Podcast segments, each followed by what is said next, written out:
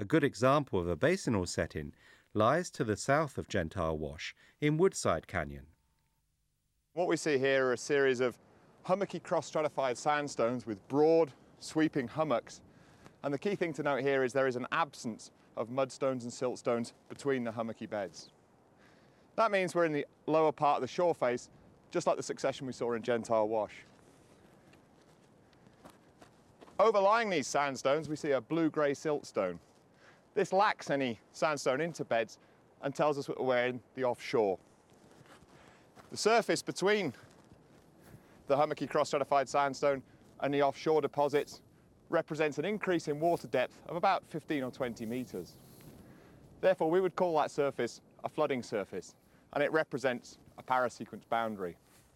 Here's a proximal example of a flooding surface.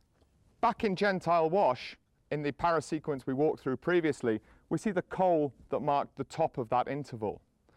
Overlying that coal, we see this sandstone body, which contains a series of low angle planar laminations and some also some trough cross stratification.